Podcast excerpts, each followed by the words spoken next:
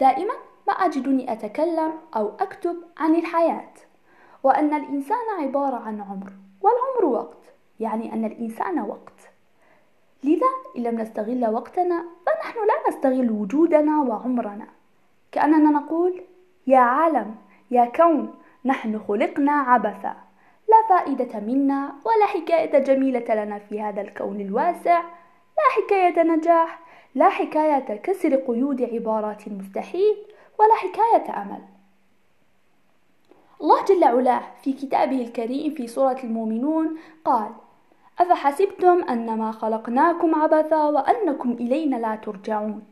يعني بصريح العبارة لم نخلق عبثا.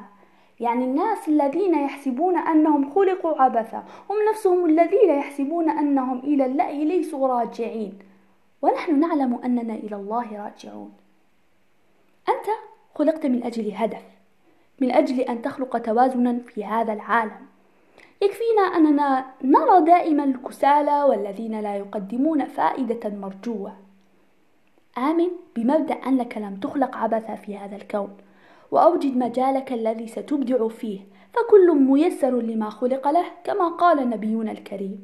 لكن اجعله فيما يرضي الله سبحانه.